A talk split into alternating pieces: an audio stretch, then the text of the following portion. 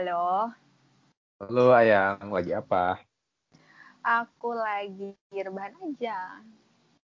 Hmm, kamu ada cerita nggak?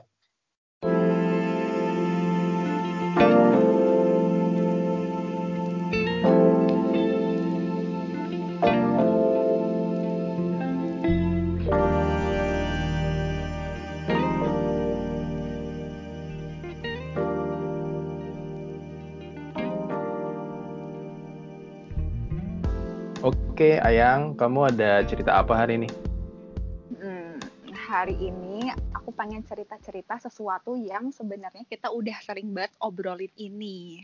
Nah, aku kasih judul obrolan kita hari ini adalah long term beneficial relationship. Kira-kira kamu tahu nggak kenapa aku kasih judul ini dan sebenarnya apa sih yang bakalan kita omongin yang aku tadi bilang kayak udah berulang-ulang kali sebenarnya kita omongin ini gitu. Em, kalau dari judulnya sih long term beneficial berarti hubungan jangka panjang yang saling menguntungkan. Yes. Atau Kalau apa? menguntungkan itu, kalau menguntungkan itu ter- terkait tentang apa, Anton? Terkait dengan Ayo, keuangan Anton bisa jadi. Mm-mm, mm-mm. Jadi kayak gimana ya? Kayak benar tadi maksudnya kayak ngomongin tentang duit yang bener-bener kita memang paling sering ngomongin itu kan. Kadang-kadang kayak entah ngomongin apa ujung-ujungnya ke situ gitu kan. Dan kayaknya menurut aku sharing ini tuh cocok juga di momen yang sekarang gitu kan. Maksudnya di situasi yang kayak sekarang.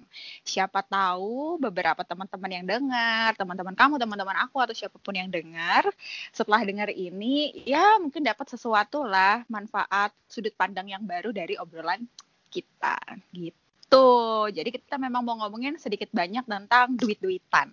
Dan kita udah sering Oh. bahas ini kan dari zaman dulu Iya, kan. lumayan, lumayan sering sih. Mm-mm. Ingat gak waktu dulu kita ngomong ini tuh kapan? Tepatnya sih waktu kuliah ya. Jadi emang kan kita kan pacaran udah lumayan lama dari kuliah sampai sekarang kan. Dan memang obrolan ini teman-teman bayangi dong di diangkat di hubungan kita yang waktu itu kita masih sama-sama kuliah. Ya kan? Iya. Heeh. Ingat gak kamu momennya kenapa kamu harus ngomongin itu di zaman kuliah ke aku gitu ngajakin ngomong ini FYI pasti kamu loh yang nggak memulai obrolan kayak gini kan teman-teman Anton lah yang masih memulai obrolan kayak gini Ya, seingat aku tuh ada dua milestone kali ya, dua milestone penting. Yang pertama pada saat em, kamu bilang mau tugas akhir tentang eh, analisa saham atau emiten ya waktu itu ya. Nah, benar-benar Waktu itu kan kita sampai magang di Bursa Efek Indonesia di kantor Surabaya. Nah, semenjak itu tuh aku penasaran kayak saham ini apa sih? Apakah hanya orang-orang berduit aja yang bisa investasi di saham? Nah, semenjak magang itu aku bisa belajar cukup banyak sih, walaupun memang belum berani tuh untuk investasi langsung. Nah, itu milestone pertama setidaknya memberikan aku dan juga kamu awareness kan. Nah, Mm-mm. milestone kedua itu menurutku setelah kita sama-sama bekerja. Setelah kita sama-sama bekerja, setelah kita sama-sama dapat duit, terus bisa nabung. Nah, mulai kepikiran tuh, ini duit yang ada di tabungan, apakah kita simpen gitu aja atau kita investasikan di produk tertentu. Nah, mulai saat itulah aku coba cari-cari referensi, terus juga ngajak kamu ngobrol tentang gimana nih cara kita supaya bisa em, menambahkan nilai dari uang kita nih. Apalagi kita kan sama-sama generasi sandwich ya. Kayak eh, orang tua kita mungkin belum ten- belum tentu mempertimbangkan uang pensiun. Begitu juga dengan orang tua kamu yang bahkan udah pensiun, papa kamu. Mm-mm. Jadi. Dua milestone itu sih yang membuat kita akhirnya terus-terusan mencari tahu tentang personal finance ya. Mm-mm. Kamu tahu gak sih dulu waktu kamu mulai obrolin ini tuh, eh berarti sebenarnya gara-gara teh aku ya, gitu nggak? Iya, Iya iya. iya iya. Secara Tapi tidak hmm, langsung karena tugas akhir kamu, ya. mm-mm, ya. Nah, tapi kamu tahu nggak sih dulu tuh, kamu ingat nggak kalau eh, apa namanya respon aku tuh setiap kamu ngajakin aku ngomong kayak duit gitu-gitu lah ya maksudnya apalagi Iya. dulu awal-awal kuliah terus kayak aku tuh nggak ngerti barang bentuknya mencari duit gitu kan berpenghasilan gitu kan effort untuk menghasilkan sesuatu tuh kan aku nggak ngerti ya aku taunya ya waktu dulu papaku masih bisa kasih aku uang bulanan ya kasih uang bulanan gitu kan kalau habis yeah. ya iya. tinggal tunggu bulan depan gitu kan jadi aku tuh sebel dulu ingat gak kalau kamu ngomongin kayak gitu yeah. tuh paling dua tiga kali respon aku terus kayak ya udah ah nggak ngerti gitu loh. Emang kamu yeah. dulu expect apa ngomong itu ke misalnya kayak kita ngobrolin itu tuh kayak ekspektasinya tuh harapannya tuh apa sih sebenarnya gitu. Ke kitanya kalau, gitu. Nah kalau menurutku sih balik lagi ini tuh untuk kita untuk kita bareng-bareng. hmm, hmm. karena eh aku tunggu tunggu. Aku ingat banget kalau kamu udah ngomong itu buat kita ini tuh buat kita gitu. Aku tuh dulu yeah. ya teman-teman. Jadi aku selalu punya namanya buat Anton tuh mantra Winter Soldier. Gimana Anton coba mantra Winter Soldier Anton dulu kalau misalnya aku, aku ngeluh, Anton mantra Winter Soldiernya gimana buat aku? Aduh aku lupa gimana ya. Pokoknya Kayak udah jarang aku pakai soalnya. Iya, karena sekarang aku alhamdulillahnya gitu ya udah mulai ngerti kan gitu dan maksudnya sekarang sama-sama lah walaupun kita punya style yang berbeda tapi aku udah cukup open minded untuk ngomongin hal kayak gini gitu kan. Makanya kayak sampai sekarang aku bilang yuk kita ngebahas ini lagi gitu. Karena aku udah mulai biasa aja nggak se se apa ya se skeptis dulu gitu kayak apa sih ngomongin duit? gitu. Kamu tuh dulu selalu bilang kayak gini kan uh, apa? Iya ini kan buat kita nanti kalau misalnya aku kayak gini kan kita bisa kayak gitu. Nanti kalau aku kayak gitu, nanti kamu bisa kayak gini. Nanti kalau kamu bisa kayak gini, bareng-bareng kita kayak gitu, kayak ini gitu, gini gitu gitu. Jadi kayak dominoes effect gitu kan kamu kalau cerita. Iya, iya. Benar-benar. Hmm, nah, so aku bilang kayak oke okay, mantra bentar soldier. Begitu Anton ngomong gitu ya kicep dong. Aku pasti langsung kayak iya sih, oke okay, gitu itu berarti kan aku wujud dari investasi juga kan. Aku ngomong sama kamu dari hmm. awal secara hmm. konsisten, pada akhirnya membuahkan hasil sekarang dong. Kayak, oh kamu baru bisa melihat oh ternyata memang bermanfaat di saat sekarang gitu. Iya benar benar. Apalagi masa kayak sekarang ya, maksudnya kita highlight banget nih momen-momen pandemik gini kan, gitu kan. Iya. Seandainya gitu kan kita nggak belajar tentang ini gitu, maksudnya ya cukup melek tentang uh, literasi keuangan dan lain-lain mungkin ya mungkin pas masa pandemi sekarang kita punya duit tapi ya punya gitu bukan jadi apa ya bahwa duit duit hasil kerja keras itu ada bentuknya tapi ya cuma ada aja gitu mungkin gitu kali ya. Mm -hmm. iya mm -hmm. bener banget. Berarti kamu ngerasa banget ya kita berdua sih sebenarnya ya nggak sih? Kayak kita ngerasa kita berprogres gitu. Tapi sebenarnya aku tahu banyak banyak sedikitnya sih memang dari, dari kamu banget kan awalnya. Kamu dulu tuh bener-bener full baca ya? Yang kamu kayak baca gitu, terus dengerin sesuatu gitu waktu awal-awal cari tahu. Jadi pada awalnya itu aku um, cari tahu banyak itu memang kan baca ya. Mm-mm. Tapi setelah itu pas udah kerja lewat Instagram itu ada banyak uh, personal uh, apa namanya financial planner yang advisor, bikin konten-konten ya financial advisor yang bikin konten-konten yang menarik kan. Dan dan itu ada banyak waktu itu. Aku ngikutin kayak Likwina Hananto terus juga Prita Gozi terus hmm. Aidil Majid Akbar terus juga ada Joska juga waktu itu. Dan hmm. banyaknya konten-konten itu bikin aku jadi oh ternyata ada banyak ya produk-produknya dan dan ternyata returnnya juga beda-beda, resikonya beda-beda. Nah, keunikan setiap produk itu bikin aku mencari tahu sebenarnya yang cocok sama aku tuh apa sih dan kapan aku harus mulai, instrumen apa yang kira-kira sesuai sama tujuan aku kayak gitu. Iya sih. Dan, dan aku setiap... dan kalau secara progres ya aku udah ngerasa banget sih kayak dulu pas zaman baru lulus kuliah nggak punya tabungan dibandingkan sama sekarang um, bersyukur udah ada dana darurat, udah punya tabungan dan planning-planning lainnya dan itu karena um, pemahaman tentang literasi keuangan juga gitu. Iya, aku kan dengar istilah-istilah itu ya, itu benar-benar awal tuh dari kamu kan.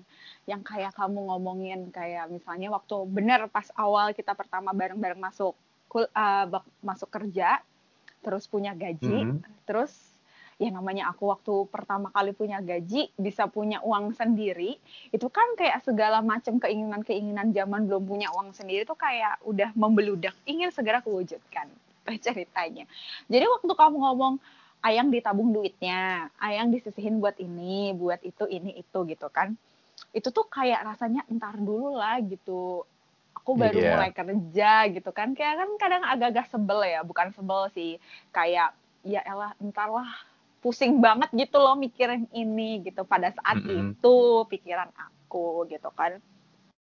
Nah, terus akhirnya setelah aku ngerasain, jadi aku pernah banget kan punya momen gajian tiap bulan, tapi aku ngerasa bahwa setiap mau menuju tanggal 25 bulan berikutnya, itu benar-benar kayak ibaratnya uh, denyut jantung tuh yang awalnya kenceng, sampai pelan, kayak udah mau meninggal, alias duitnya tipis banget, terus kayak tanggal 25 tuh kayak ya dikasih denyut baru dan begitu terus setiap bulannya gitu. Jadi aku yeah. memang nggak pernah ngerasa punya duit. Terus aku tuh ngelihat kamu aku tuh ngelihat kamu bisa saat kamu mau kamu bisa tapi saat itu nggak terlalu penting kamu enggak gitu kan dan waktu aku dengar cerita kamu oh kamu duitnya banyak ya? Padahal kayak gaji kita start bareng gitu kan ya kurang lebihnya nggak jauh juga gitu. Maksudku kok bisa gitu loh. Terus aku mau mulailah mencari caraku sendiri. Untuk ya memang sih aku nggak bisa seperti kamu banget sedisiplin kamu gitu cuman kayak aku mencoba mencari caraku sendiri dan sekarang aku bisa dengan caraku sendiri. Yang mungkin sedikit beda tapi aku nyaman. Malah kita jadi sering tukar-tukaran ini kan kayak eh kamu pakai apa? Eh kamu gimana? gitu kan. Karena kita tuh hmm. emang beda banget jadi eh maksudnya apa pun ya kalau kita mau ngapa-ngapain tuh kayak kita beda banget. Jadi karena kita beda malah jadi positifnya kita bisa cari tukar-tukaran ide karena kamu punya ide yang beda aku yang beda aku juga beda gitu kan. Ya betul. Hmm, hmm, terus kamu ngerasa nggak sih apa sih yang paling momen titik balik? Kalau aku tuh ngerasa tadi tuh yang momen titik balik aku ngerasa bahwa kenapa aku harus maksudnya aku oke okay, aku harus mulai nih gitu kan. Waktu itu aku bilang yang setiap gajian uh, gajian uh, foya-foya.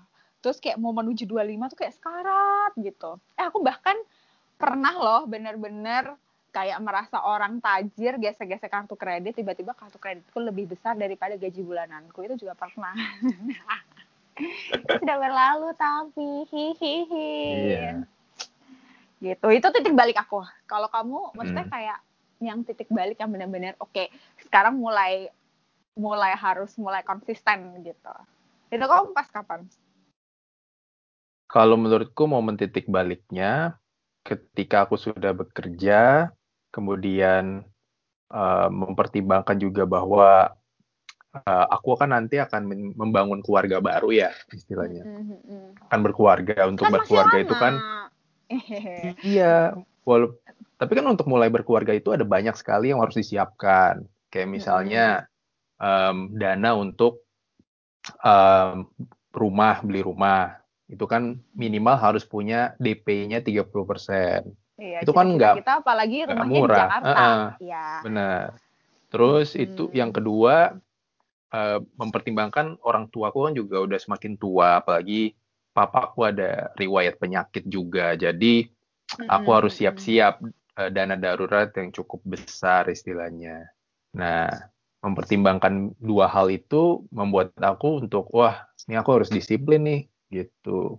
Nggak bisa ngabis-ngabisin duit gitu aja, makanya harus uh, markirin duitnya itu di produk-produk yang pas sesuai dengan tujuan keuanganku. gitu.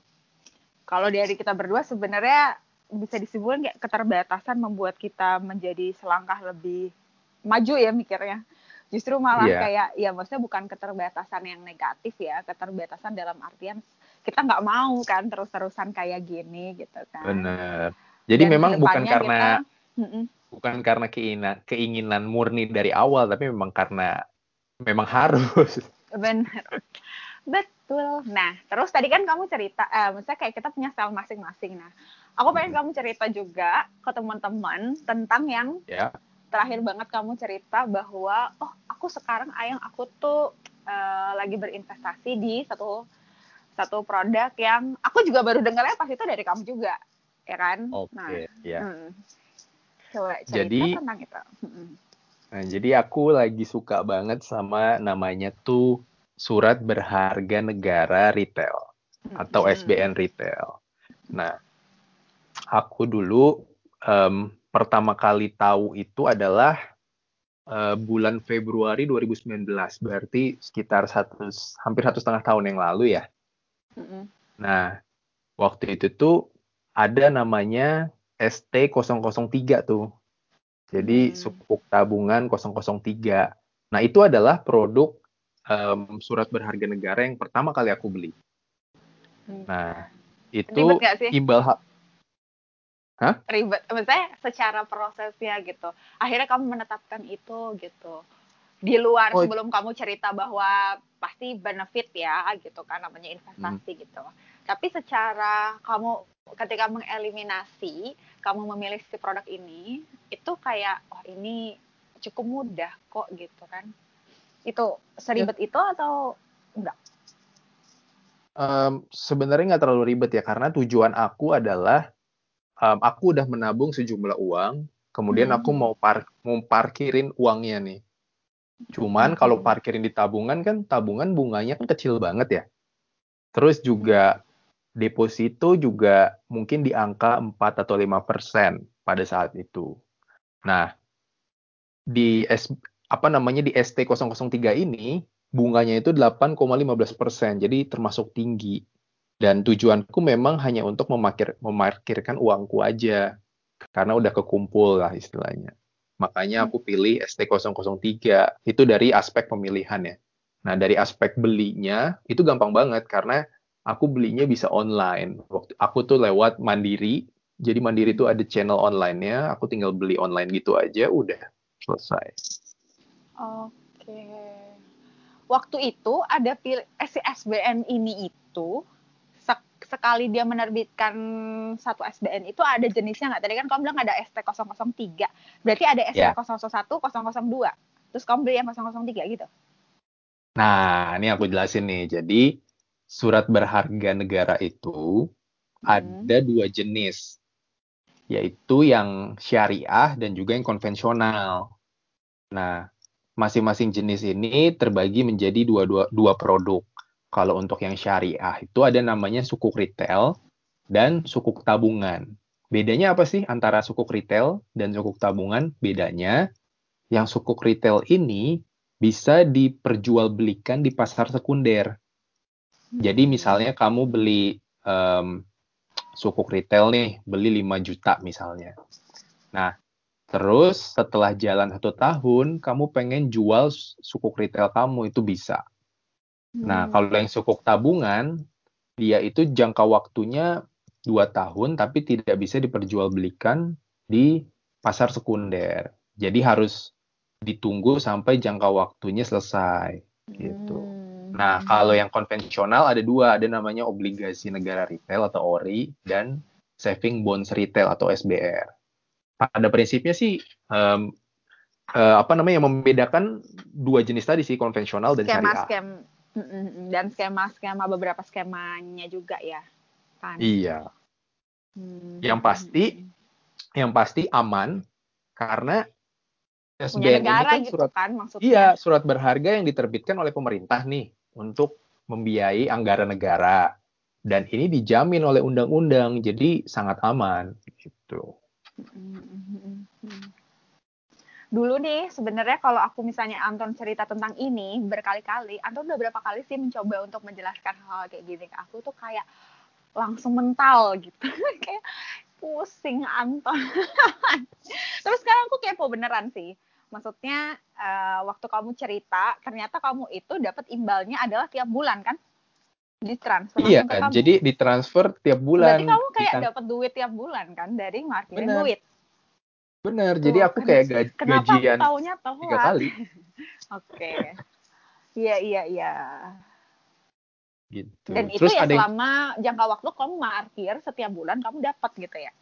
iya, bener. Hmm, Jadi enak banget kayak aku 8%? tuh Mm-mm. Nah, aku kan belinya tuh ada dua. Yang pertama tuh yang ST003. Itu adalah produk pertama yang aku beli. Itu aku dapat imbal hasil 8,15 persen. Mm-mm. Nah, produk kedua yang aku mau beli itu uh, karena aku mau berangkat kuliah ke New Zealand, makanya aku parkir semua danaku di situ di ST006 dengan imbal hasil 6,75 persen. Tapi ada menariknya nih, si ST006 ini merupakan green sukuk retail pertama di dunia. Nah, Apa tuh? Nah, coba ini, coba jelasin aku nggak tahu nah, juga. Jadi hmm. kata green ini mengacu pada uh, menjelaskan bahwa dana yang diterima ini akan fokus pada pembiayaan proyek ramah lingkungan, misalnya energi bersih, kemudian inovasi terkait perubahan iklim kayak gitu. Dan ini baru satu-satunya di dunia nih yang retail gitu. Jadi oh, bias, selain biasanya mungkin B2B gitu ya, kayak mungkin negara hmm, tertentu hanya mencari dana dari ya B2B atau mungkin investor gitu. Tapi sekarang mengajak, berarti secara nggak langsung ini sebenarnya kayak mengajak, wahai warga negara, yuk kami punya proyek uh, proyek pembangunan uh, nasional yang butuh pendanaan, kita kasih imbal, tapi kamu juga akan merasakan manfaat dari dana yang kamu istilahnya kamu simpan di negara dan pembangunannya kamu bisa lihat nyata gitu kan? Benar, benar, benar banget. Gitu. Berarti secara nggak langsung Bapak Anton sudah ikut dalam secara secara langsung ikut dalam pemba, uh, mensukseskan lah ya pembangunan uh, proyek-proyek pembangunan nasional gitu. Ya, harapannya ya. juga begitu ya ya ya ya ya ya harapannya. Uh kan, keren ya. Jadi kan, kalau dibilang kayak mesti kayak keren gitu. Eh gue uh, ini loh uh, berinvestasi lalalalala gitu kan. Tapi uh, kalau kita lihat pembangunan pembangunan terkait uh, sektor yang dituju dari apa namanya surat berharga negara itu kayak kamu bisa bilang kayak eh duit aku nangkring untuk pembangunan itu gitu Nah, kan, iya kan keren banget hmm, kan. Hmm, Kita nggak cuma hmm. merasakan kamu selalu, untungnya. Selalu bisa meng-highlight yang keren-keren ya. hmm. Gitulah. Nah, jadi sebenarnya kalau kayak gini kayak kita bisa bilang bahwa uh, ini style investasi Anton ya tadi. Jadi aku sebenarnya aku juga belum belum melakukan itu gitu. Maksudnya aku sesimpel ya kan kamu tahu ya, aku sesimpel cuman punya uh, duit lebih terus aku taruh aja di beberapa deposito atau tabungan berjangka di bank gitu sih. Hmm. karena mungkin aku lebih ngerasa kayak yang bisa aku lihat ya mungkin psikologi orang beda-beda ya terus confidence beda, beda, kan. Profil resiko kamu, orang juga tiap beda. Mm, kamu juga mungkin udah memulai duluan jadi mungkin lebih explore dan aku belum.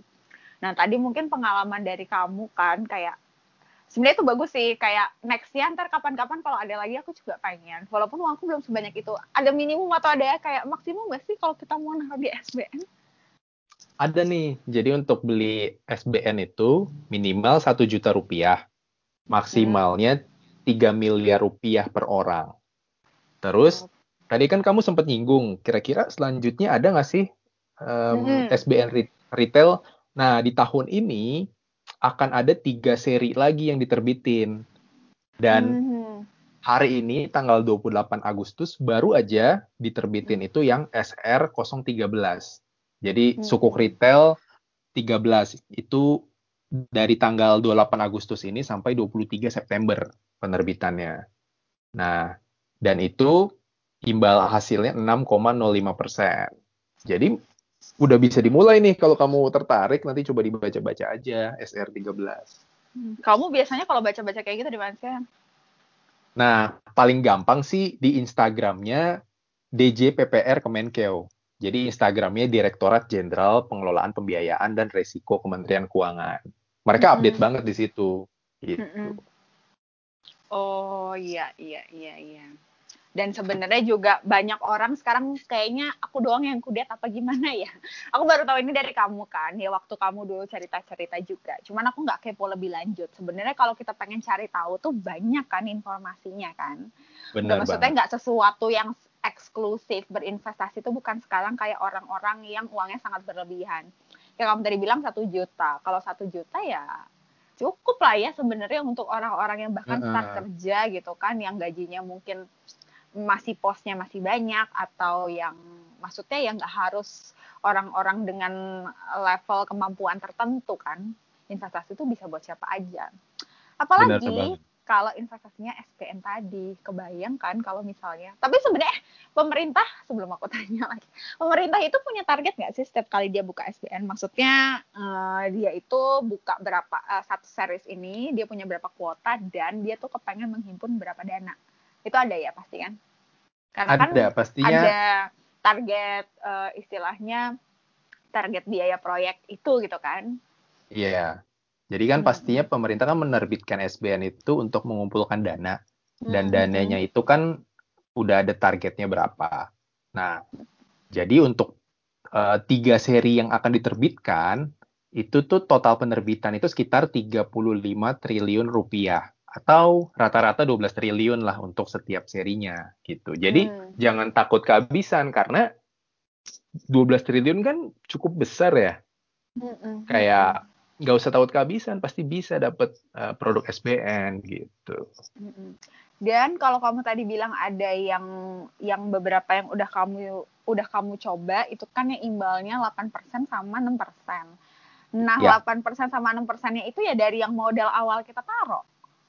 Betul. Misalnya aku taruh uh, berapa 5 juta nih misalnya ya. Berarti di setiap bulannya aku akan dapat 8% dari 5 jutaku selama jangka waktu yang udah di uh, tetapkan gitu. Nah, jadi gini, paling gampang kita pakai angka misalnya um, 10 juta deh. Misalnya kan aku investasi 10 juta. Terus mm-hmm. aku dapat imbal hasil 8%. Imbal hasilnya itu per tahun. Jadi kalau 10 oh, 8% dari 10 juta iya, iya. Adalah uh, berapa tuh? Uh, 800 ribu. Ya kan? Dibagilah 12. Nah, 800 ribu itu dibagi 12. Nah, itu yang aku dapat per oh, bulan. Terlalu, bersem terlalu bersemangat ya aku minta 8% tiap bulan dari pokok. Dan iya, iya, iya. tapi ada yang perlu diingat juga nih, kalau hmm. untuk SBN ini selain bunganya lebih tinggi dari deposito, dia hmm. pajaknya juga lebih rendah dibanding deposito. Kalau deposito itu rata-rata 20% pajaknya. Nah, hmm. kalau SBN ini pajaknya tuh 15%, jadi lebih kecil. Gitu. Hmm. Berarti nanti kalau di jangka waktunya selesai ya uang kita akan dikembalikan sejumlah yang sama kita taruh waktu dua tahun sebelumnya gitu misalnya kan? Benar, benar banget. Oke. Ini menarik. Semoga teman-teman juga yang dengar, teman-temanku, teman-teman kamu dan siapa pun juga yang dengar kan kayak dapat manfaat ya bahwa sebenarnya yang kita lakukan kalau anda selalu bilangnya ke aku adalah kayak ini buat kita gitu gimana kamu ya kalau bilang iya pokoknya segala upaya investasi, disiplin itu uh, untuk ya, kita. kita di masa ini depan ini untuk dong, kita, gitu kan? uh, betul.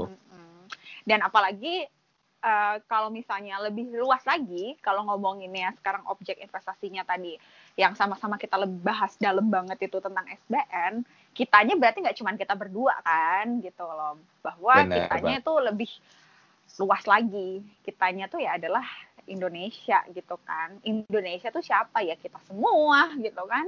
Aku, kamu, keluarga, masyarakat, teman-teman gitu ya kan. Benar. Bahkan nanti generasi-generasi kita selanjutnya. Benar. Apalagi mengingat seri terbaru dari SBN yang diterbitkan itu hmm. selain untuk pembiayaan APBN, seri kali ini tuh unik karena juga untuk pemulihan dampak pandemi COVID-19. Jadi Oh iya ya. Kontribusi yang kita berikan lebih keren lagi nih, nggak cuma untuk infrastruktur, tapi juga membantu negara memulihkan dampak dari pandemi. Pas banget dong, berarti kita ngomongin ini di, maksudnya ya di situasi yang kayak sekarang. Dan mungkin teman-teman yang belum tahu juga tentang ini, kayak aku yang belum tahu, benar-benar bisa setelah dengar ini sampai habis terus jadi langsung kepo dan kepengen punya SBN gitu kan aku juga ya. kepengen ya. sih abis ini nah abis ini mungkin baca-baca siap bos. Aku tuh orangnya sangat amat malas membaca yang panjang-panjang. Jadi aku nanti mungkin akan tanya kamu lebih banyak lagi. Boleh. Oke deh berarti ini untuk